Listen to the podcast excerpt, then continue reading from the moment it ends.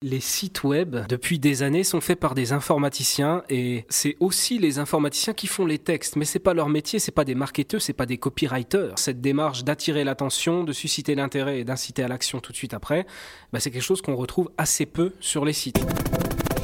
Bonjour et bienvenue dans Be My Guest. Je vous emmène à la rencontre de ceux qui font et de ceux qui pensent le digital. Aujourd'hui, nous allons parler marketing avec Blaise Raymondin et Bruno Guyot. Si vous êtes un expert du domaine et que vous connaissez les entrailles de euh, Google Ads et de Facebook, passez peut-être votre chemin. Mais pour tous ceux qui, comme moi, croient que la publicité en ligne, c'est encore un vieux formulaire dans lequel on met un slogan et un lien, écoutez, c'est un métier en pleine mutation, sous l'influence notamment de l'arrivée de l'intelligence artificielle artificielle. Be My Guest, présenté par Laurent Haug, en partenariat avec 200 idées et créa, école membre de InSecU. Bonjour Bruno Guyot. Bonjour Laurent. Bonjour Blaise Raymondin. Bonjour Laurent. Vous êtes une des rares personnes, Blaise Raymondin, que j'entends dire en 2018 Je suis en train de me faire piquer mon boulot par l'intelligence artificielle. C'est quoi votre métier et pourquoi est-ce que vous êtes en train de vous faire mettre au chômage ou remplacer par les machines? Bon, alors je, tiendrai d'entrée de jeu à marquer une petite nuance euh, sur votre propos, sur votre questionnement. Je ne dis pas, je ne prétends pas que l'intelligence artificielle est en train de me piquer mon boulot, mais il est en train de le changer. Et il est vrai que je l'ai déjà vécu avec, avec mon partenaire de travail euh, Bruno qui est ici. On, on, on le vit déjà au quotidien et on est, on est poussé à, se réinventer dans notre propre métier par les algorithmes et par ces fameux algorithmes intelligents. Alors ce que vous faites, les deux, c'est du marketing digital. Euh, donc euh, à l'époque, hein, c'est la grande révolution euh, Google au départ, donc le, marketing sur les moteurs de recherche. Aujourd'hui, c'est aussi sur les réseaux sociaux et à plein d'endroits. Et donc c'est vrai que la révolution de cette époque, c'était n'importe qui peut faire de la pub. Donc ça a été une sorte de démocratisation de la publicité qui avant était tenue par des médias où c'était très cher, genre la télévision, la radio, les journaux. Aujourd'hui, cette démocratisation est quelque part terminée et donc des professionnels comme vous se retrouvent à créer des campagnes pour des entreprises. Et c'est ça qui est en train d'être automatisé aujourd'hui.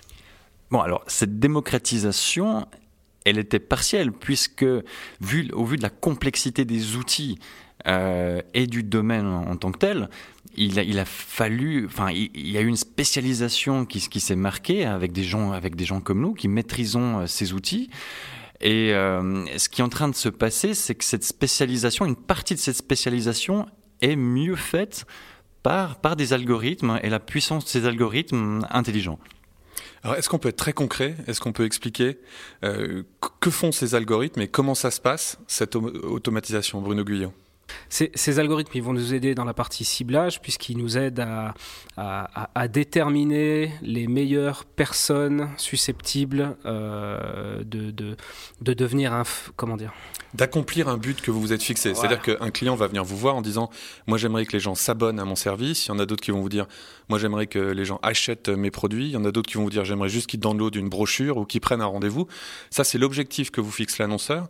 Et ce que vous dites, c'est que en fait, l'intelligence artificielle va vous aider à déterminer qui est plus à même à répondre, à remplir en fait ce but pour l'annonceur. Voilà, pour faire simple, globalement, l'intelligence artificielle, elle va comprendre qui sont les personnes qui font ça, elle va les analyser et ensuite elle va mettre en place un scoring dynamique en temps réel des personnes qui font des recherches ou qui sont susceptibles de voir une bannière sur Internet.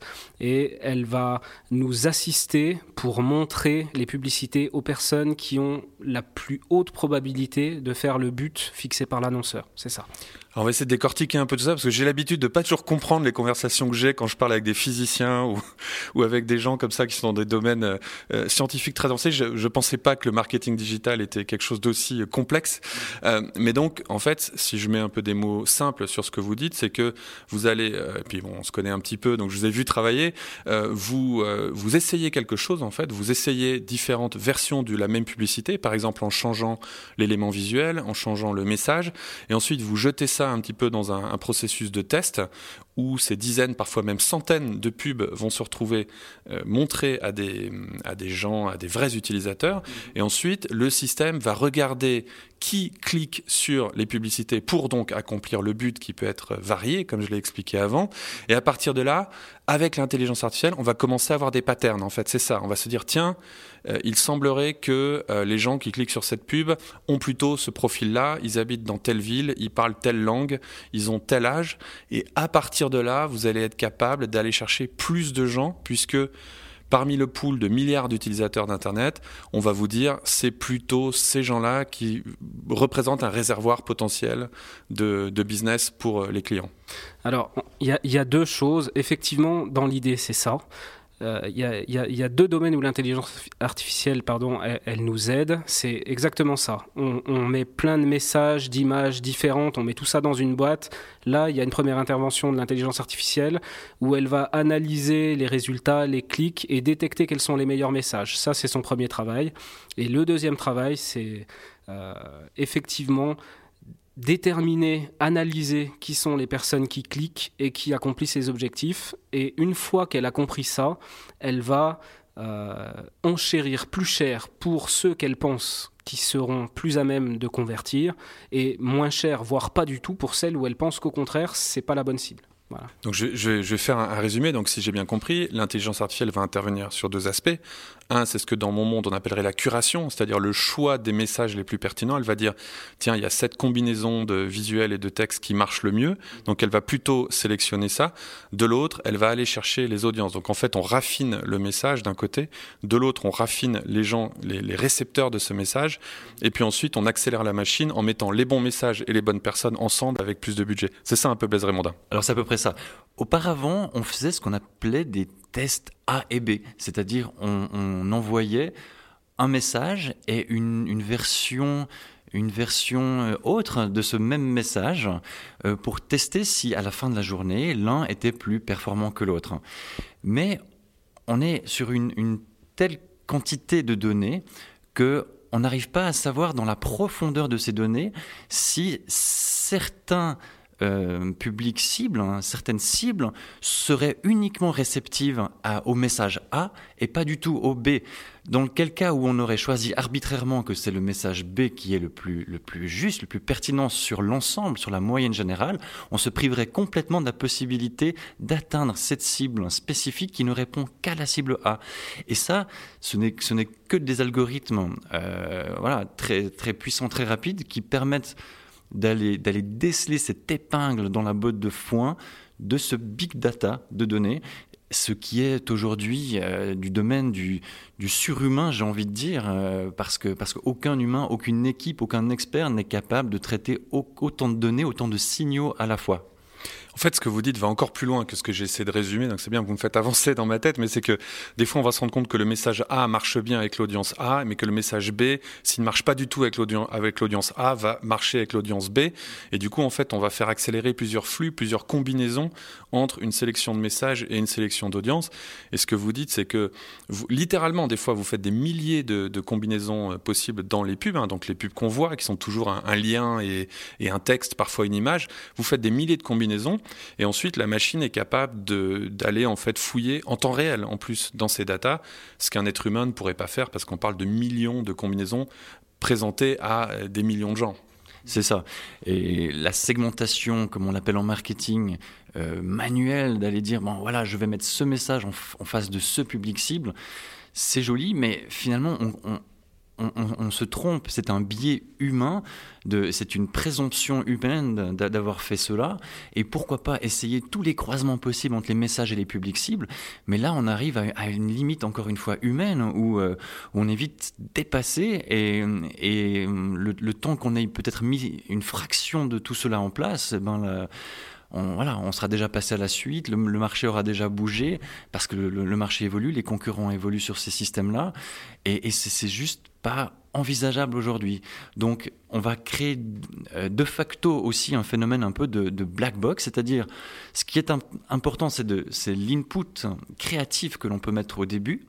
On va, on, va, on va donner les grands périmètres de ciblage et, surtout le but à atteindre par rapport à, ben, à ce qu'on attend, à ce que le client va attendre.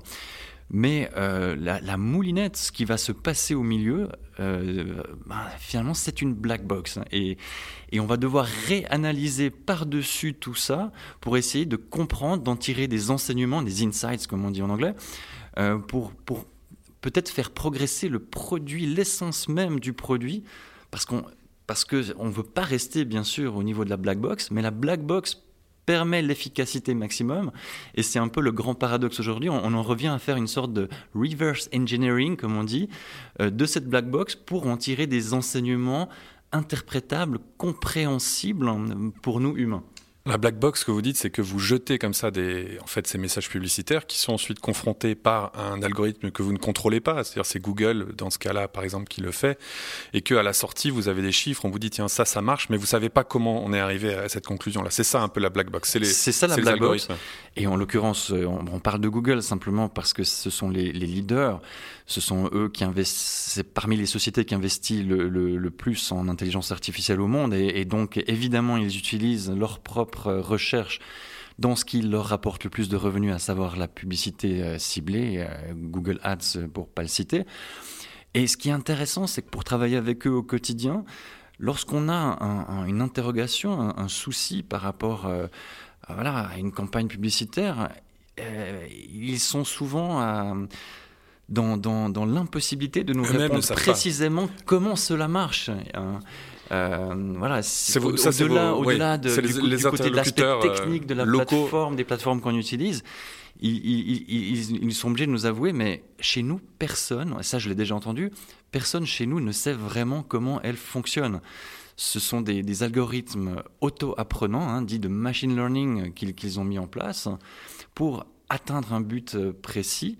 Mais, mais si on essaye de, de si on voudrait, c'est une tentation finalement humaine de vouloir comprendre comment cela fonctionne derrière, et là on, arrive à un mur qui n'est pas une, une, une, réticence. Non, mais qui est le même que pour les classements euh, Google. Le classement des résultats, c'est des centaines de paramètres et on ne peut pas dire mais vous êtes en premier parce que Google naturel, on nous répondait que c'est un petit peu un, secret euh, d'entreprise. Euh, on ne veut pas trahir nos, nos, secrets, notre recette de cuisine. Mais c'est le cas pour les, résultats de recherche naturelle, hein, le, SEO aussi comme on l'appelle, ou dans, les campagnes payantes, c'est la même chose en fait, ils ne savent plus comment ça fonctionne. Ils sont Mais ça fait partie de la règle du jeu. C'est-à-dire que si on savait comment ça fonctionne, les gens pourraient les manipuler euh, beaucoup plus facilement. Mais alors, juste avant qu'on commence l'interview, vous aviez vos laptops sur les genoux, vous avez l'air très occupé. Et en même temps, on est en train de parler du fait que votre métier s'automatise. Alors, vous avez un petit peu évoqué, donc vous avez dit, nous, on met les paramètres dans la boîte noire et puis on regarde ce qui sort à la fin. Mais c'est quoi aujourd'hui euh, votre métier D'ailleurs, pourquoi est-ce que vous êtes deux? Est-ce que vous avez des rôles différents? Est-ce que vous travaillez ensemble? Bruno Guyot. Euh, alors, on, est extrêmement complémentaires, c'est sûr. Euh, et on a aussi chacun euh, notre domaine d'expertise un petit peu différencié.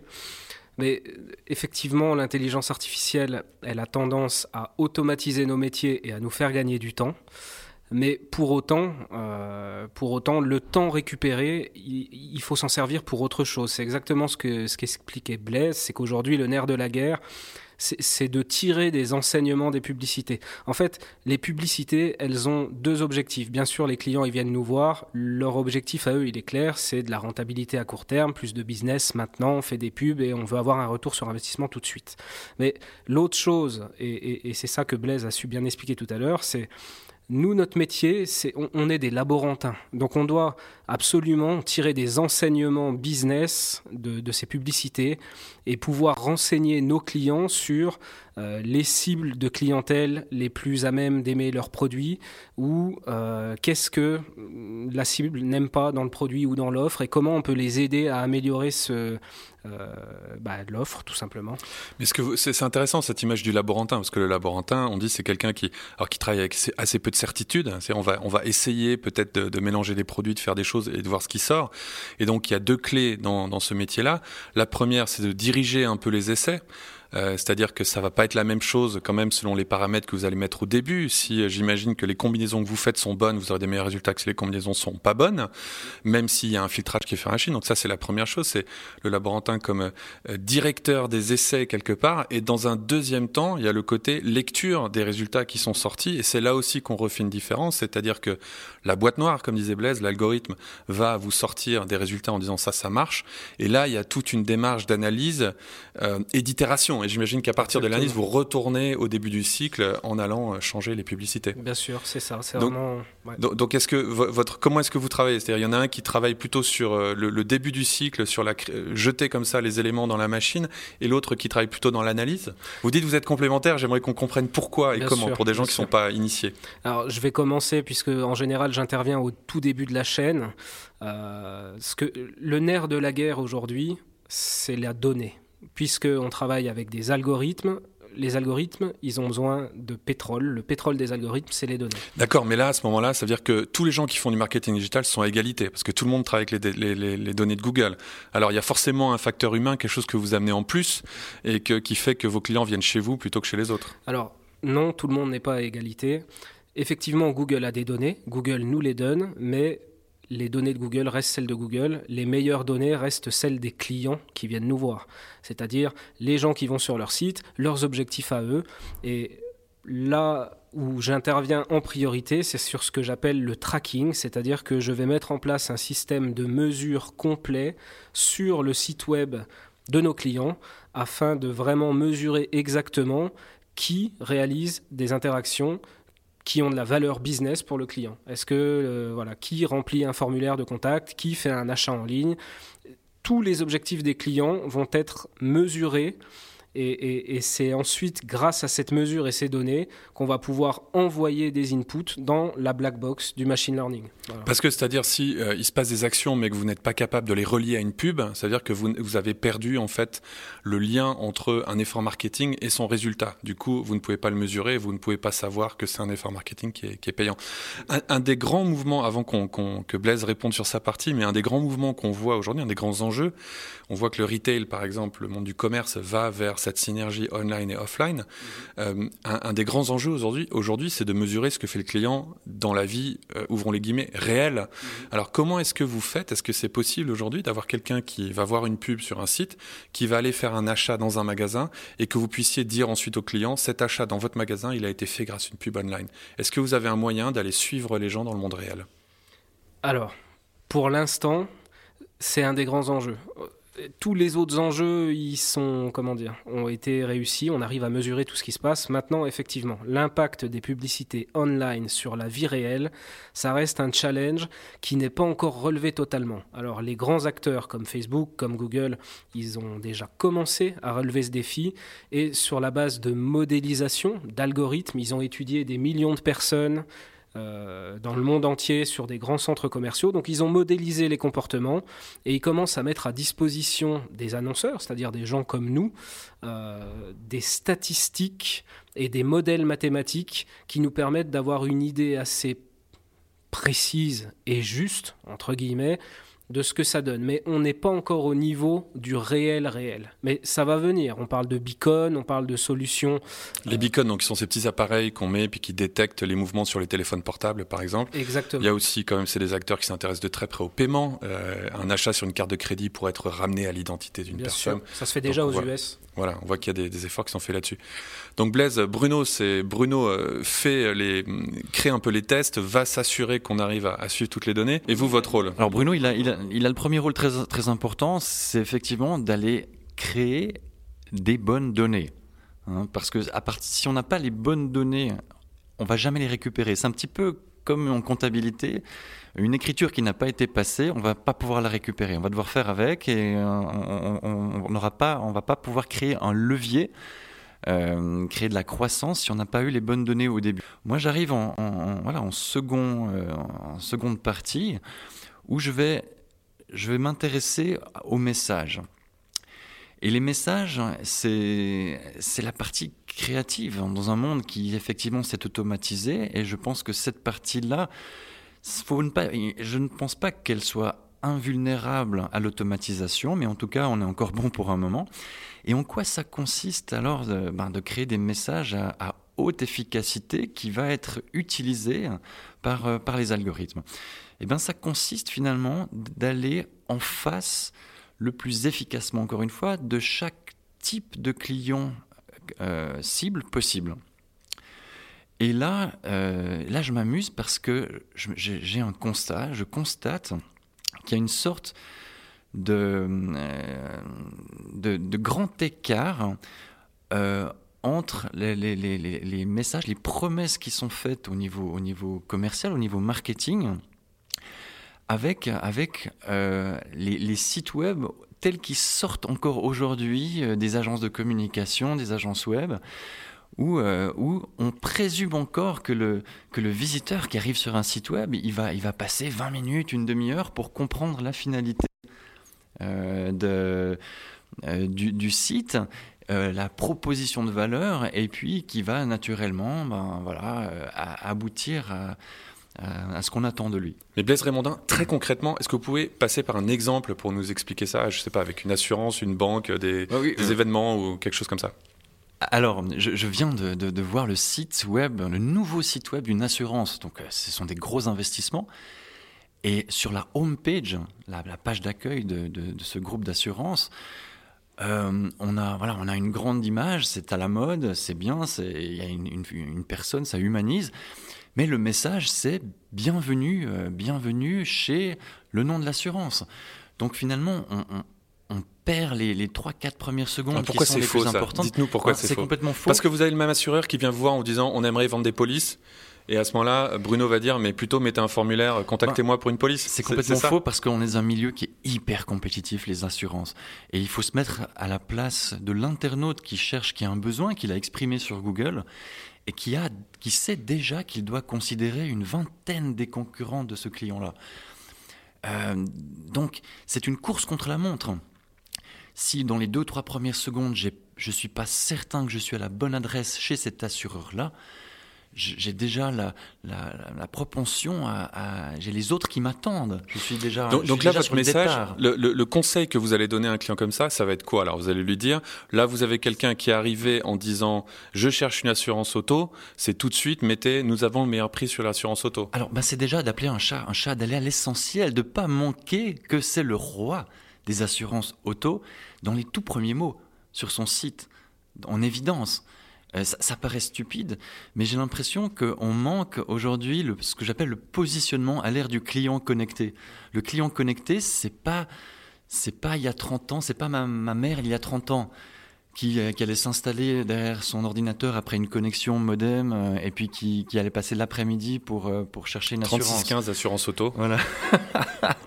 non, non, elle est, c'est, tout le monde est dans, est dans ce mode à, lire les choses en diagonale, que ce soit un, journal ou un site web. Alors, on, peut bien sûr trouver ça triste, on peut trouver ça affligeant, tout ce qu'on veut, mais c'est un fait et nous, on est. Et ce que vous dites, en fait, c'est qu'il y a un décalage dans le mode de pensée. Je vais essayer de résumer. C'est que c'est qu'en fait, l'annonceur, je me dis, ah ben les gens sont chez moi, je vais leur mettre ma marque devant, ma photo que j'aimerais bien qu'ils voient, je vais leur dire ma tagline et tout. Et en fait, ce que vous dites, vous, c'est que le client, il est devant son smartphone dans le bus en disant, bon, euh, il, est, où mon prix, quoi. Et du coup, votre rôle, c'est de d'éduquer. Dans les deux, trois premières secondes, on doit capturer l'attention. On est dans une guerre de l'attention, l'économie de l'attention, comme on l'appelle aussi. Mais alors comment est-ce qu'on fait s'il y a quelqu'un qui arrive? Comment est-ce que je fais ma homepage Là, je vais vraiment faire l'avocat du diable ou le, candide, mais euh, je vends des assurances auto, je vends des assurances euh, ménage. Euh, comment je fais pour avoir, dans trois secondes, répondre aux besoins de clients qui arrivent peut-être avec des objectifs différents? Alors, dans les trois premières secondes, il doit avoir la certitude d'être au bon endroit bêtement que vous êtes dans les assurances auto, qu'il est bien chez un assureur auto. Ça va lui donner un influx supplémentaire. J'aime bien le, parallèle avec les jeux vidéo. Dans un jeu vidéo, quand on a réussi quelque chose, on a un, bonus de temps. Et bien en fait, ça va donner à l'internaute un, bonus de 30 secondes, de ce que j'appelle la considération. C'est-à-dire que... Avant de, de, nouveau se demander s'il est au bon endroit, on a quelques secondes dans lesquelles on peut lui passer un message un peu plus long. C'est ça. Parce qu'on l'a rassuré qu'il est arrivé au bon endroit. Absolument. Si les trois premières secondes sont gagnées, vous avez un bonus de 30 secondes, où là, c'est la considération. Il va vous considérer. Il sait qu'il y a encore d'autres à aller voir, mais vous avez 30 secondes là pour mettre la balle au fond des filets, pour euh, parler football. Et pendant, pendant, pendant ces 30 secondes-là, eh ben vous devez à ce moment-là vous différencier. Hein. On est dans les, les béabas du marketing, mais qui ont été un petit peu oubliés, euh, peut-être par un marketing qui est d'abord fait par des informaticiens depuis, depuis 20 ans. Et ah, vous allez marquer la différence dans ces, dans ces 30 secondes, cette minute supplémentaire, pour aller au plus vite cette fois-ci vers un objectif à atteindre qui est parfois une vente, mais qui est le plus souvent ce qu'on appelle un lead commercial, c'est-à-dire sortir ce visiteur du bois, de son anonymat. Et le mettre en face d'un vendeur valeur. ou d'une vendeuse. L'anonymat, ce sont que des coûts pour l'annonceur, parce qu'il a payé pour que cette personne vienne, mais ce qu'on veut, c'est qu'elle sorte de son anonymat, et là, ça a de la valeur. C'est ce qu'on appelle un, lead commercial, ça va enrichir euh, voilà, un CRM, une base de données de prospection, et c'est le début de... Et là, on va pouvoir quelque part mettre les humains en action, c'est-à-dire qu'il y a quelqu'un qui va appeler la personne, on a les informations sur ses besoins plus précis, on va rentrer dans la phase de customiser. J'ai l'impression, est-ce que je me trompe si je dis que vous êtes ces, consultants un peu, euh, un peu frustrants, euh, c'est-à-dire que vous n'avez pas de solution magique et j'ai un client qui va venir vous voir en disant ah, faites-moi une pub en pensant que c'est juste un banner. Vous allez dire non, non, mais attendez, d'abord, il va falloir qu'on travaille votre démarche commerciale, il va falloir qu'on travaille la façon dont vous communiquez. Et en fait, vous êtes obligé d'expliquer aux gens que c'est pas si simple. C'est ça. C'est ça, non, mais c'est ça, c'est souvent un peu frustrant. Les, les, les clients nous prennent souvent pour des magiciens. On va mettre du budget, on va faire de la pub et puis ça va décoller. Mais effectivement, comme, comme l'explique Blaise, et je pense que son analyse, elle est très juste, euh, à une époque, la vente, on connaît les modèles AIDA, tirer l'attention, ensuite susciter l'intérêt et puis faire inciter à l'action. Mais c'est vrai que les, sites web, euh, depuis des années, sont faits par des informaticiens et malheureusement, c'est un constat qu'on a, c'est que c'est aussi les informaticiens qui font les textes, mais c'est pas leur métier, c'est pas des marketeurs, c'est pas des copywriters. Et effectivement, cette démarche d'attirer l'attention, de susciter l'intérêt et d'inciter à l'action tout de suite après, bah, c'est quelque chose qu'on retrouve assez peu sur les sites. Donc notre premier job, c'est aussi ça. Euh, moi, j'interviens pour récolter les données, et puis souvent Blaise intervient en disant, mais attendez, sur votre site, on, on va pas faire euh, de magie avec ça. Donc il faut déjà. On peut avoir la meilleure pub du monde si le site est pourri et que les gens ne peuvent pas accomplir par exemple la tâche qu'on aimerait qu'ils réussissent, ça va être compliqué ça. Donc en fait, vous, vous, vous, remontez vachement la communication et le marketing à un niveau assez stratégique mhm. en disant ça a un impact sur vos processus de communication, ça a un impact sur vos processus de vente, etc. Ça a un impact sur tout, c'est clair. On, on considère l'offre, on considère la manière dont ils se vendent et déjà rien que là, en général, on va les aider et les aiguiller parce qu'encore une fois, faut pas oublier marketing digital, données, tout ce qu'on veut, outils, mais c'est l'offre et la demande. Et il faut qu'on ait une bonne offre et qu'elle soit bien présentée et qu'elle corresponde à une cible de clientèle bien définie. Souvent, les gens viennent nous voir et sont pas au clair là-dessus et ils veulent qu'on fasse de la pub, mais eux-mêmes ne sont pas au clair sur les bases, et ça peut pas marcher. Et est-ce que vous êtes capable de, savoir à l'avance comment va marcher une campagne? C'est-à-dire, je sais un truc qui m'intéresse, c'est de comprendre donc un peu votre votre processus de vente, comment vous travaillez. Je, je demandais tout à l'heure comment est-ce que vous sortez du lot dans un monde qui a l'air d'être complètement automatisé. On a partiellement répondu à cette question, ça sera peut-être intéressant d'y revenir. Mais par exemple, un, client vient vous voir et vous dit, euh, voilà, moi j'ai un business, je sais pas, je vends des voitures. Euh, combien vous pouvez me faire gagner d'argent? Est-ce que vous êtes capable de répondre à cette question? Ou est-ce que vous devez faire un test, le mettre dans la boîte noire et regarder ce qui sort? On, a quelques outils qui permettent de faire des diagnostics. On a aussi notre expérience. Ça fait des années qu'on fait ça, donc on commence à avoir l'habitude pour travailler avec plein de clients différents dans plein d'industries différentes. Donc forcément, les nouveaux qui viennent nous voir aujourd'hui, on a en général eu au moins une expérience passée, donc on a une idée. Et puis, euh, après, on va regarder aussi. Mais comment vous faites euh, concrètement? Euh, moi, qui dois aussi euh, de temps en temps vendre mes services, il y a toujours cette question, en particulier dans ces démarches où le client doit co-créer la valeur avec nous. C'est ça qui est particulier parce que vous dites, il va falloir peut-être refaire votre site. C'est frustrant pour les clients parce qu'ils viennent nous voir en disant, mais alors dites-moi, je vais investir X, combien va revenir derrière? Et en fait, on n'est pas vraiment capable de répondre. Comment est-ce que vous contournez ces difficultés? Est-ce que vous faites, vous faites des promesses et vous regardez? Est-ce que vous faites un espèce de, tour d'essai comme ça avec le client, puis si ça marche bien, vous continuez?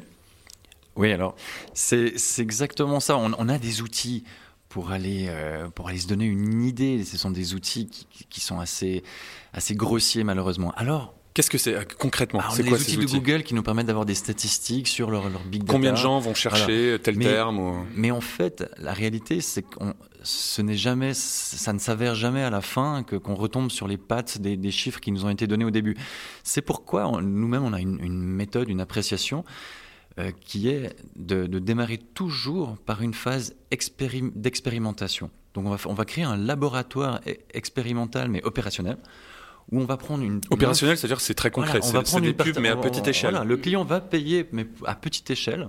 On va faire une sorte de carottage de données euh, opérationnel. Donc on peut, ne peut pas être dans la simulation parce que chaque marché va réagir différemment par rapport à, l'offre, à la proposition de valeur, au message. Il y, a, trop de paramètres, encore une fois, pour que ça soit suffisamment prédictible. Euh, donc on le fait, on le fait live, mais avec des moindres coûts. Euh, on est dans l'ordre de, voilà, de, même pas 5000 francs. On va francs suisses. On va savoir, on va savoir comment on pourrait euh, scaler ça, c'est-à-dire de, porter cette expérimentation à grande échelle et là d'en avoir une bonne idée de la rentabilité euh, et, des, coûts et d'avoir déjà des bons enseignements sur les types de clientèle. Voilà. Donc on, est assez sûr de nous parce que cette manière de faire ben, déjà plaît beaucoup, puisqu'avec un risque assez faible, on peut mettre le pied à l'étrier et avoir une idée euh, sur le long terme de, la performance, de la rentabilité. Et puis, euh, voilà, et puis euh, au pire, au pire, ce qu'on va se retrouver, on va se retrouver dans la situation où c'est presque une, campagne traditionnelle. Donc, si ça n'a pas très bien marché en termes de mesure des résultats, ça aurait été une campagne un peu branding où voilà, des gens auront vu, auront vu le. Mais ça arrive que vous disiez à quelqu'un, ça marche pas, on, on va pas, on va pas le faire. Et pire que Qu'est-ce qui fait? Ça arrive assez souvent où on dit, on ne démarre pas alors, alors, pourquoi? C'est des produits qui se vendent pas sur Internet? Je sais pas, j'imagine peut-être euh, des, des, Ferrari à 500 000 francs. Peut-être que ça se vend pas sur Internet. Enfin, c'est ce genre de truc où il n'y a pas assez de gens que ça intéresse. Alors, ben, déjà, c'est vrai qu'on a, on a beaucoup d'entrepreneurs qui viennent nous voir et il y a une partie du subjectivité, mais il y a, y a notre expérience où, assez souvent, on, va dire non, votre projet, il n'est pas assez mature. Euh, votre, votre produit, on, voilà, on, on, ne le dit pas ainsi, mais on, sent, on sent parfois la lubie, une forme de lubie derrière le projet, et, ou alors un manque de maturité, qu'elle soit euh, dans le produit ou dans sa présentation, comme je l'ai dit auparavant, parfois le positionnement, il, est, il mérite d'être retravaillé avant qu'on puisse démarrer. Donc euh, nous, on, va, voilà, on a un mode de, de fonctionnement qui est assez moderne, où notre propre rémunération est au résultat. Hein, on, se laisse, euh, voilà, on se laisse vous prenez un bout de ce que gagne le client. On, se laisse payer, donc on, va négocier ce que vaut une, une valeur, une unité de valeur générée pour le client, et ben voilà. Et, euh, et, dans cette phase expérimentale, ben, ça nous permet aussi de jauger euh, le potentiel pour nous euh, comme pour le client. Pour voir en fait si le client est intéressant pour vous. c'est ça, pour tout le monde. Autant pour le client de savoir si la pub est intéressante pour lui. On ses propres intérêts pour co-créer de la mmh. valeur ensemble. Et donc au final, on prend une part de risque au début, mais qui est aussi infime, comme pour le client.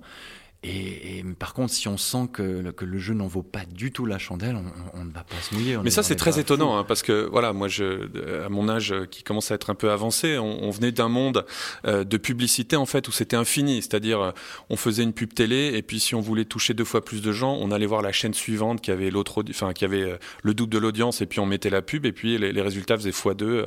En gros, c'était un peu indexé sur l'investissement. En tout cas, c'était la mentalité qu'on avait, c'est que les, les plateformes pour faire de la pub étaient euh, une ressource infinie. Il y aurait toujours un endroit où on pourrait faire sa pub et ça aurait des résultats.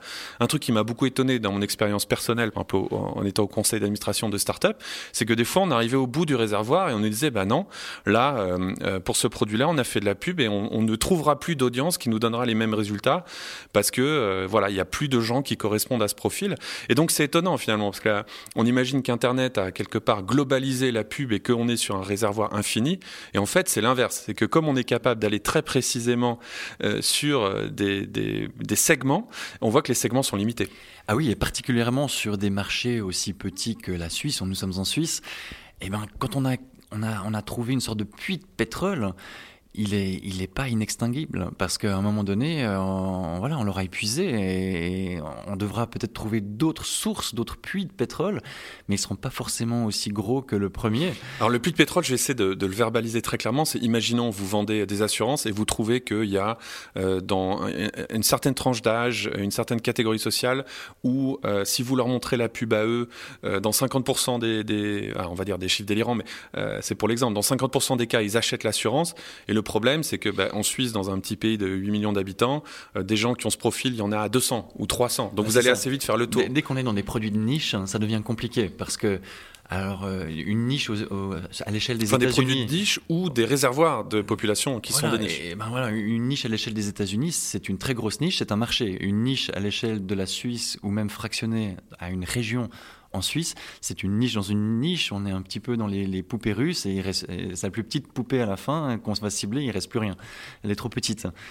Et si je veux revenir à votre image tout à l'heure, euh, c'est vrai qu'avant, on, voilà, plus on investissait, si on doublait les investissements, on allait peut-être doubler les résultats. Mais comme on ne savait pas le rendement publicitaire, puisque peu de choses étaient mesurables, hein, c'est pour revenir à l'adage de Wanamaker, je crois que c'était, qui disait, ben voilà, 50% euh, des dépenses publicitaires sont perdues, mais le problème, on ne sait pas lesquelles des 50%. Alors, c'est assez légendaire, mais c'est pas tellement faux.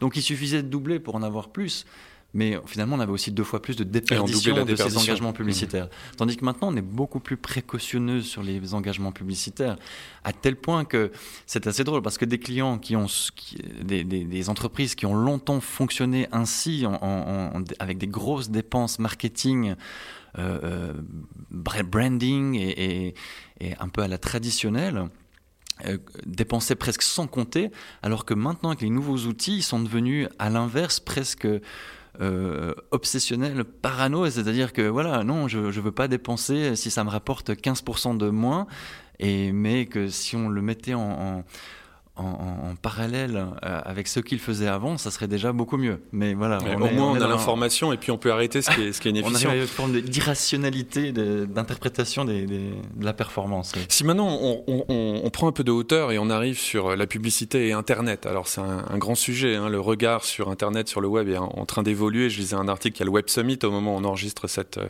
interview euh, qui est à Lisbonne et puis un article de presse qui disait voilà l'année un peu du doute, l'année de la désillusion par rapport à la technologie la publicité, c'est assez étonnant. En même temps, on l'aime et en même temps, on la déteste. Euh, euh, voilà, c'est ce qui fait tourner Internet et en même temps, en tant qu'utilisateur, on, s'en protège peut-être. Des fois, il y a pas mal de gens qui ont, des adblockers. Moi qui suis des deux côtés, ça m'étonne toujours. C'est-à-dire, quand je suis du côté d'une start-up, c'est hyper intéressant de voir qu'on peut suivre les gens, voir en direct ce qu'ils font sur le site. Quand je suis du côté de l'utilisateur, je suis horrifié à l'idée de me dire attention, on est peut-être en train de m'observer. Donc, il y a une espèce de, de dualité. Euh, votre regard à vous, si vous mettez un petit peu le, vous, projeter un petit peu dans l'avenir, c'est où, est où va ce, marché publicitaire? Euh, Comment ça va se passer cette relation entre les, utilisateurs et la publicité dans, les années à venir? Est-ce qu'il va y avoir un, correctif, par exemple, parce que euh, on va trouver d'autres modèles, parce que les gens vont se euh, bah, mieux protéger leur identité? Hmm, C'est une question qui est très difficile on, voit déjà que ça bouge, c'est clair. Euh, ça bouge vers où? Bah, Vers la protection des données. Il y a des nouvelles lois qui sont sorties, le RGPD en Europe l'année dernière, la LPD en Suisse qui arrive théoriquement en 2019. Euh, aux États-Unis, c'est pareil, ils ont voté un espèce de, de RGPD en Californie, me semble-t-il. Donc c'est en train de bouger. C'est clair que les gens commencent à à, en avoir marre d'entendre des scandales d'utilisation des données, de failles de sécurité, etc. Donc on veut regagner du pouvoir là-dessus. Et pour le peuple, pour les gens, regagner du pouvoir là-dessus, c'est aussi pour nous, publicitaires, nous enlever un peu de pouvoir, ou en tout cas nous encadrer un peu plus. Donc ça, c'est une des premières tendances actuelles. Maintenant, de là à répondre à la question d'origine, comment on voit ça, comment ça va évoluer, c'est très difficile. Euh, la publicité, elle est là depuis un moment. Même si ça change, même si ça se transforme, il n'y a pas vraiment de modèle qui semble arriver en face pour le remplacer. Donc, hmm. pas vraiment Est-ce que, est que RGPD, avant que ça rentre en vigueur, il y a eu tout un tas de, de, cris au scandale de, pas mal de gens d'ailleurs. Hein. Pas, les voix qu'on entendait le plus n'étaient pas forcément les, les voix des publicitaires. Est-ce que ça a fondamentalement changé votre métier, Blaise Raymondin, cette nouvelle régulation? Non, alors le RGPD n'a pas fondamentalement changé euh, le métier. Il l'a encadré et je pense que c'est une chose très bénéfique. Euh, voilà, il y a des, garde-fous maintenant qui sont en place. Mais hum, voilà, je pense que on est encore qu'au balbutiement de, tout ça.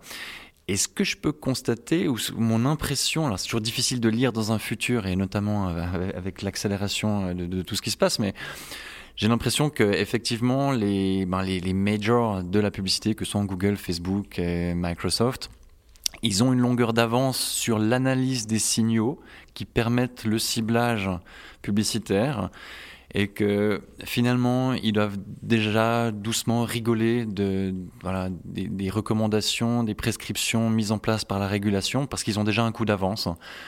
Alors, je pourrais citer en exemple l'interconnexion des, services qu'on utilise chez Google ou d'autres qui font que finalement ils savent très bien qui est là euh, derrière l'écran, le, le, browser, le navigateur. Oui, puisque si on est sur Android, et, on est sur un système d'exploitation. Voilà, et les, les, fameux cookies euh, dont parle la régulation, euh, ben ça on sait qu'officiellement ils les utilisent même plus du tout depuis voilà, plusieurs ils années. en ont plus déjà. besoin puisque pour savoir où vous êtes, ils peuvent passer par le, le système opératoire. Justement, si bah, j'aimerais vous faire parler un petit peu de l'évolution du marché parce que là vraiment j'y connais rien. Si on fait l'historique du digital, du, du numérique, il y a eu la- le premier grand marché de la pub, ça a été autour des moteurs de recherche. Donc là, Google, euh, acteur ultra dominant. Euh, disruption il y a une dizaine d'années avec l'arrivée des réseaux sociaux. Donc d'un seul coup, on arrive euh, à sa destination finale en passant non plus par un moteur de recherche, mais par une recommandation des amis, un flux. Aujourd'hui, est-ce que vous voyez d'autres plateformes qui émergent et qui peut-être sont pas assez reconnues? Je pose la question parce que ça serait quelque part des opportunités pour les annonceurs de se dire tiens, là on pourrait être malin et puis peut-être aller faire de la pub, je sais pas, sur Snap ou sur euh, Twitch euh, ou sur euh, ces choses-là. Euh, les, les choses évoluent, c'est clair. Google, les moteurs de recherche, ça reste incontournable. Ça a connu un succès, effectivement, dans les premières phases. Mais le succès ne se dément pas et ne, ne, ne désemplit pas. Voilà, les gens recherchent en encore absolu ça plus. continue, mais en proportionnel c'est peut-être un peu moins euh, du marché. Mais... Euh, Oui, mais l'absolu continue d'augmenter. La première augmentation notable, c'était les mobiles. On est passé de on recherche la journée au travail ou éventuellement le soir sur son ordinateur à on recherche tout le temps parce qu'on a un mobile tout le temps connecté. Et on arrive, euh, je sais que ça va vous faire sourire, mais on arrive de plus en plus aussi sur une ère de la recherche vocale avec des, des, des appareils connectés qui nous écoutent tout le temps. Ça fait un peu peur, c'est clair. Et où finalement on, on va pouvoir parler à voix haute à sa voiture, à son frigo et lui demander de lancer une mais recherche. là, où sera la place de la pub alors là-dedans? Alors, la, la place de la pub, elle sera toujours à la même place. C'est-à-dire que pour les recherches sur ordinateur, elles vont pas s'arrêter. Pour les recherches sur mobile, ça va pas s'arrêter non plus. Donc la pub là, elle sera toujours comme Non, mais ce que je veux dire, c'est que par écrit, on me met la pub euh, au-dessus de mon résultat, puis Oui. j'ai le choix de cliquer dessus, mais à l'oral, ça va se passer comment? On va me dire, euh, là, euh, vous cherchez tel produit, mais sachez qu'il y a 10% sur tel autre produit. C'est incertain, mais effectivement, il y a des brevets, notamment chez Google, qui sont sortis et qui expliquent comment. Il faut bien comprendre que ce que cherche le moteur de recherche, ce que cherche Google aujourd'hui, mais c'est de devenir un moteur de, recommandation à la Star Trek. C'est-à-dire que avant même qu'on ait envie d'acheter quelque chose, il veut le repérer et nous aider à l'acheter plus vite, ce soit acheter ou accomplir un besoin, un désir. L'objectif ultime de Google, c'est de devenir le vrai assistant tel qu'on le voit dans les films de science-fiction depuis des années. Et donc, comment ça va se passer? À partir du moment où on fait une recherche, il va identifier par rapport à cette recherche et du big data et le comportement de toutes les autres personnes et se dire, tiens, s'il me fait cette recherche-là maintenant, ça veut dire qu'il est peut-être sur le marché pour acheter un appareil photo. Voilà. Et donc- Pourquoi? Parce que j'ai déjà vu qu'il y a euh, les 200 personnes qui avaient fait cette recherche qui sont arrivées sur cet appareil photo. Et là, de nouveau, on est dans la quantité de données que, dont, dont parlait Blaise tout à l'heure, que seule une machine est capable de faire ça, sachant que ça peut amener à des trucs complètement improbables. C'est-à-dire que vous êtes en train de demander euh, la météo de demain et puis on va vous commander une pizza. Quoi. Enfin, on va vous proposer de commander une pizza parce que il se trouve que euh, euh, il y a un ordinateur qui a déterminé que. euh, Enfin, c'est un autre débat, mais je trouve que c'est quand même aussi beaucoup une industrie qui marche sur la corrélation. Et on sait que la corrélation est un indicateur, mais qui peut parfois faillir, qui peut parfois euh, tromper. Euh, mais qu'est-ce que euh, ces plateformes, peut-être comme je parlais de, de Twitch, de Snap, j'interview dans quelques semaines Pierre Chapat de, de Tids. Est-ce que la publicité digitale aujourd'hui, numérique, est-ce que ça n'est que Google et Facebook, ou est-ce qu'il y a d'autres plateformes? Bien sûr, il y a-. Bien sûr, il y en a d'autres, c'est clair. Euh, Ça évolue. Par exemple, Facebook euh, avait un succès fou il y a quelques années, et puis on voit aujourd'hui que c'est en train de décliner un peu. Et puis, bah, le relais de croissance vient d'Instagram. On est sur un réseau social plus visuel. On voit aussi que Snapchat, euh, il est sur la, sur la cible des jeunes. Donc, non, il n'y a pas que Facebook et Google. Il y a d'autres plateformes. Après, c'est sûr que les plus mûrs, c'est Facebook et Google. Ça ne veut pas dire qu'il n'y a pas d'opportunité ailleurs. Euh, on parlait de Twitch, c'est pareil. C'est c'est des millions et des millions de gens. Il y, a, vraiment quelque chose à faire là-bas. On n'a pas parlé, mais Amazon, Amazon qui arrive en Suisse très prochainement, Amazon est une plateforme incontournable euh, où on peut faire de la publicité, où l'offre publicitaire, les formats, la diversité, les ciblages est en train d'exploser. Ils sont en train de développer ça à une vitesse folle. Donc non, il n'y a pas que Facebook et Google. Euh, tout est une histoire d'offres, de cibles et d'où est-ce qu'on va aller chercher cette cible? Parce que toutes les cibles, encore une fois on parle de personnes, ça me dérange un peu de parler de cibles mais c'est le jargon marketing, mais toutes les cibles se rassemblent et sont trouvables à des endroits différents. C'est aussi notre job de bien connaître les différentes plateformes, qui les fréquente et de pouvoir aiguiller nos clients sur les bonnes plateformes. C'est ça, ce que j'allais dire, c'est que c'est une des valeurs ajoutées finalement aujourd'hui d'un publicitaire du 21e siècle, c'est d'imaginer que tiens, tel produit, il faudrait peut-être qu'on l'essaye sur, euh, sur cette plateforme qui est un peu émergente. Blaise Raymondin, si je suis un annonceur et que j'ai envie d'être un peu malin et de payer ma pub un peu moins cher, euh, d'être moins en compète que sur euh, le, le mot-clé banque sur Google, où est-ce que je vais aujourd'hui? Il faut faire de la veille, hein. il faut être un petit peu effectivement innovatif dans, dans, le domaine publicitaire même et, et faire des essais. C'est la beauté même du marketing digital, c'est de pouvoir essayer plein de trucs à, faible coût. Laurent, savez-vous quelle est l'application la, plus téléchargée en ce moment devant Facebook, devant Instagram? Euh, Fortnite. Non, c'est un truc qui s'appelle TikTok. C'est une, c'est une, application, de, un, réseau social de, de vidéos pour les adolescents qui est, en train de faire une razzia euh, sur le monde entier, et qui, est, en train de fondé par une boîte euh, chinoise. Euh, c'est juste. Alors, j'ai, juste essayé pour l'instant du coin de l'œil et c'est vrai que je me suis, je me suis bien amusé à voir ce que font les gamins. C'est hyper créatif. Et là, on se dit, ben, c'est un, c'est un nouvel univers qui s'ouvre pour les marques. Encore une fois, c'est un pari. le pari Snapchat a plutôt l'air raté à mon avis jusqu'à présent, mais c'était normal d'y croire. Euh, ceux qui avaient parié au tout début de Google AdWords dans les années 2000, euh, je pense qu'ils ont fait des sacrés cartons pour leur propre business. Le fait d'être tout seul sur un marché alors que les clics sont mis en compétition sont aux, enchères.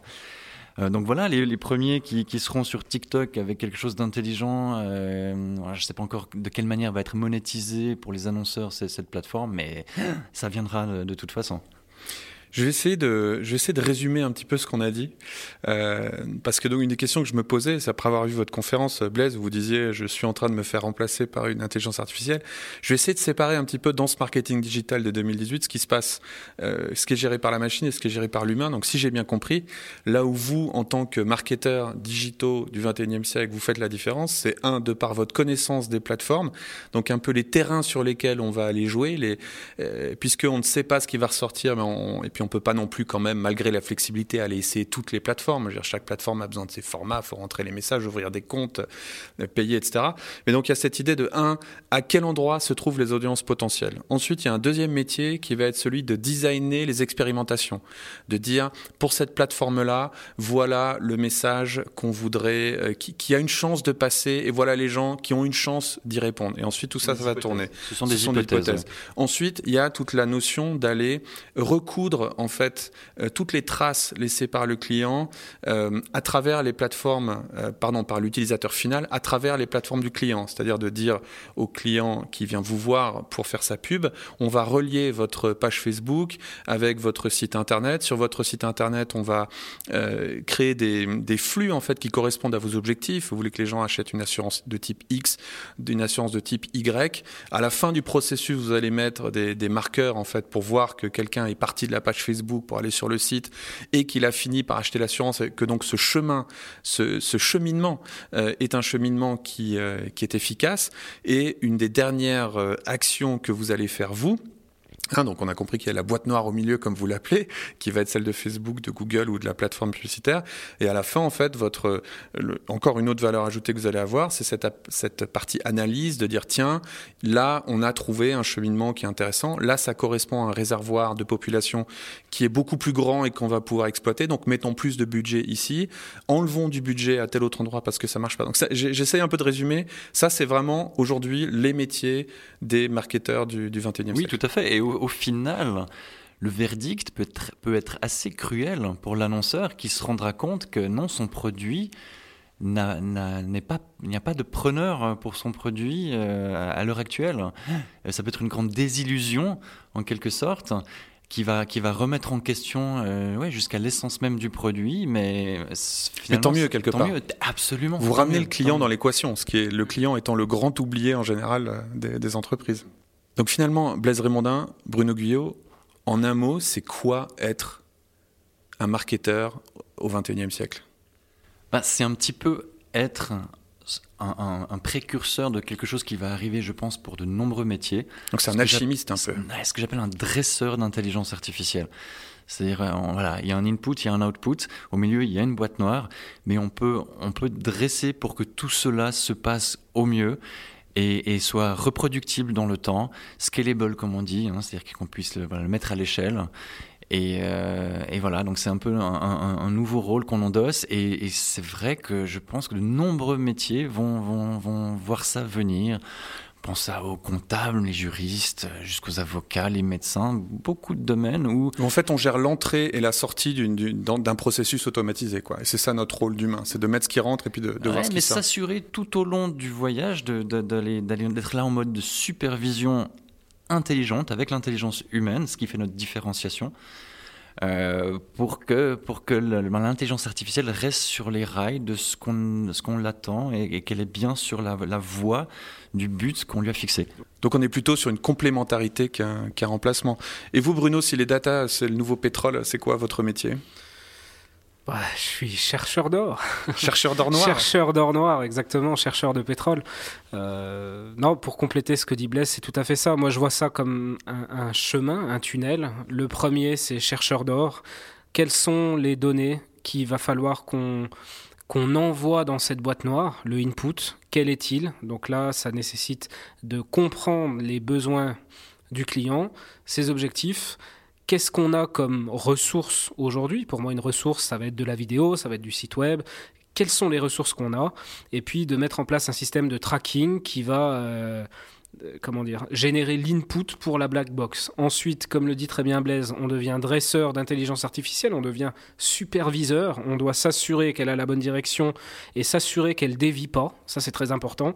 Et puis la dernière phase, on, on est analyste parce qu'on doit comprendre et on doit conseiller nos clients au mieux en disant ok ton offre elle va pas mais si on fait ça ça va aller beaucoup mieux. Ou alors le ciblage là il va pas. Pourquoi on n'essaierait pas de cibler cela et, voilà notre métier c'est ça. De plus en plus de conseils et de consulting pour pouvoir euh, aider les entreprises bah, soit à échouer vite soit à réussir plus. Voilà tout simplement. Un dernier mot euh, c'est quoi le l'ad blocker que vous recommandez Blaise Raymondin euh, j'en utilise plus parce que je alors j'en ai utilisé pendant une période je crois que c'était Ghostery euh, la raison pour laquelle j'utilisais, c'est qu'effectivement, les publicités étaient envahissantes. Euh, j'ai arrêté de le faire à une période où je voulais, je voulais mieux ressentir l'expérience d'un vrai utilisateur, parce qu'il y avait aussi un côté paradoxal avec mon métier, que j'assume aujourd'hui avec le recul. Mais je l'utilise plus parce que je pense que la publicité n'est plus envahissante comme elle l'a pu être à une certaine époque où il y avait des, pop-up dans tous les sens. Je pense qu'on est arrivé un peu à l'âge de raison de tout ça et que finalement la publicité qui est aussi super ciblée, ben elle m'intéresse. Moi, j'ai, oui, je suis assez preneur et assez euh, voilà. Après, c'est une question de plus personnelle sur ses, sur ses capacités de résistance face euh, à, la, sollicitation commerciale. Et vous, Bruno Guyot moi, je recommande euh, AdBlock Plus. non, j'ai effectivement un AdBlocker. J'ai un AdBlocker euh, global et puis j'ai un AdBlocker spécifique pour YouTube aussi. Je, trouve, je trouve malheureusement, euh, pourtant je fais ce métier, mais que les publicités ne sont pas encore assez ciblées. Et je déteste qu'on me dérange avec des sollicitations qui ne me regardent pas. Ça m'insupporte vraiment et c'est un contraste très marqué avec mon métier. C'est aussi pour ça qu'on essaye de faire en sorte que nos pubs à nous soient ciblés sur les bonnes populations. Mais oui, euh, je. je finalement, il y a quelque chose d'assez darwinien euh, dans la pub, c'est-à-dire une pub dérangeante et pas bonne va mourir d'elle-même parce que les gens vont. vont elle, elle va déranger l'utilisateur et elle va être rejetée.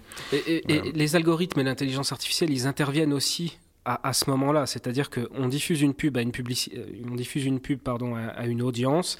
Si la pub ça marche pas avec cette audience-là, très vite les indicateurs sont mauvais et donc l'intelligence artificielle coupe. Mais oui, avec une nuance, il faut qu'il y ait assez d'annonceurs derrière. C'est-à-dire moi, par exemple, Instagram, qui n'arrête pas de me balancer des pubs pour les derniers trucs Kickstarter, ah, absolument le machin qui cartonne. À chaque fois, je leur dis, donc j'éduque l'algorithme en disant, je ne suis pas intéressé. Et il n'arrête pas de m'en mettre parce qu'apparemment, il n'y a qu'un seul type de publicité sur Instagram qui est euh, les gens qui font ces projets en crowdfunding. Je, je, je forcille le trait, mais c'est un peu l'idée. Alors que c'est vrai que j'imagine avec la masse d'un Google et d'un Facebook, ils arrivent assez vite à se dire, bon, on va mettre un autre type euh, d'annonce. Donc c'est intéressant. Il y a une autre loi de la nature là, c'est que le, le, réservoir de publicité n'est lui non plus euh, pas complètement infini. Merci Bruno Guyot. Ben, merci Laurent. Merci Blaise Raymondin. Merci Laurent. Merci d'avoir écouté Be My Guest. Je vous retrouve dans deux semaines avec Stéphana Broadband, qui est anthropologue, avec elle nous allons parler du travail au XXIe siècle. C'était Be My Guest, présenté par Laurent Haug, en partenariat avec 200 idées et créa, école membre de INSECU.